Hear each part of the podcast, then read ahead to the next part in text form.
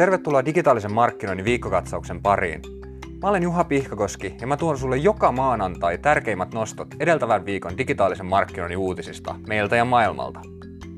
Eiköhän mennä kurkkaamaan, mitä tällä kertaa on aiheina.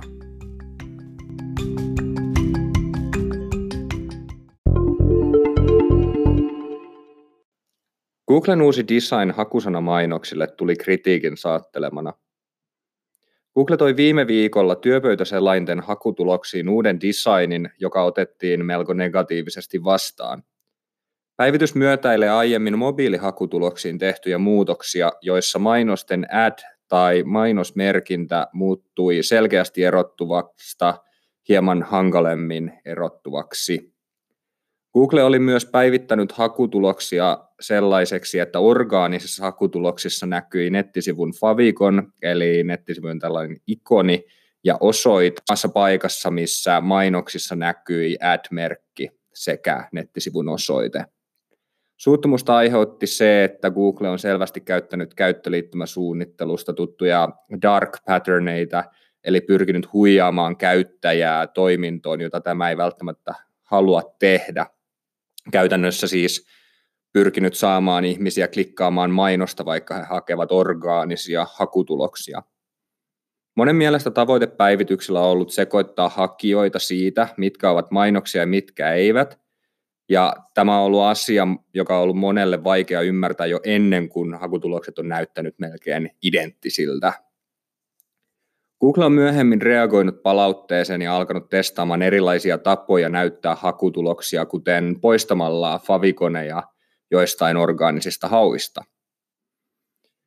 Google hakukone koetaan yleishyödylliseksi palveluksi ja joksikin perusoikeudeksi monelle, joten tällaiset muutokset saavat aikaan huomiota aina. Markkinoijille enimmäkseen nämä testit tulevat näkymään muun muassa maksullisen ja maksuttoman Google-mainonnan sekä orgaanisten hakujen tulosten heittelynä, jos tulevat näkymään ollenkaan. Spotifykin ottaa testin Stories-ominaisuuden. TechCrunch paljasti tiedon, jonka Spotify sitten vahvisti siitä, että Spotifyssa testataan Stories-ominaisuutta.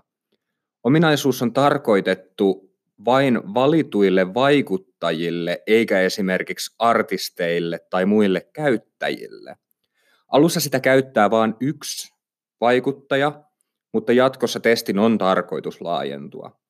Ideana on, että storiesit tuotetaan aina soittolista kohtaisesti jaetuilla soittolistoilla, ja muuten ominaisuus onkin pitkälti samanlainen kuin muilla alustoilla. Spotify testaa usein erilaisia ominaisuuksia, joten kyseessä ei missään tapauksessa ole sataprosenttisella varmuudella suurempaan käyttöön tuleva ominaisuus, mutta positiivista testausta kuitenkin.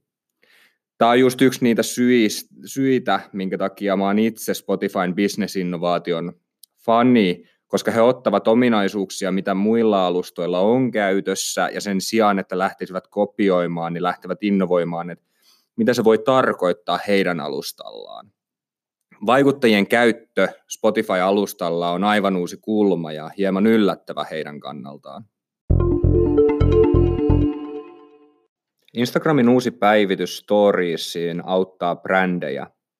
Instagram teki päivityksen, joka auttaa erityisesti paljon user-generated contenttia, eli UGC, eli käyttäjien tuottamaa tai asiakkaiden tuottamaa sisältöä vastaanottavia ja jakavia brändejä. Työkalulla näet Stories-osiossa, kuinka monta mentionia tililläsi on ja voit tämän jälkeen suoraan lisätä niitä omiin storyihin. Brändit ja yritykset, joita mainitaan paljon, saavat paljon mentioneita ja näiden uudelleen julkaisu vie nyt vähemmän aikaa kuin ennen. Aiemmin tämä uudelleenjulkaisu oli mahdollista vain viestiominaisuuden kautta hakemalla. Muutos voi tuntua pieneltä, mutta se, on, se tuo yllättävän paljon helpotusta esimerkiksi sometileistä vastaavien työhön, varsinkin jos nämä kyseiset tilit ovat esimerkiksi suurten kuluttajabrändien tai muuten paljon mainittujen tilien joukossa.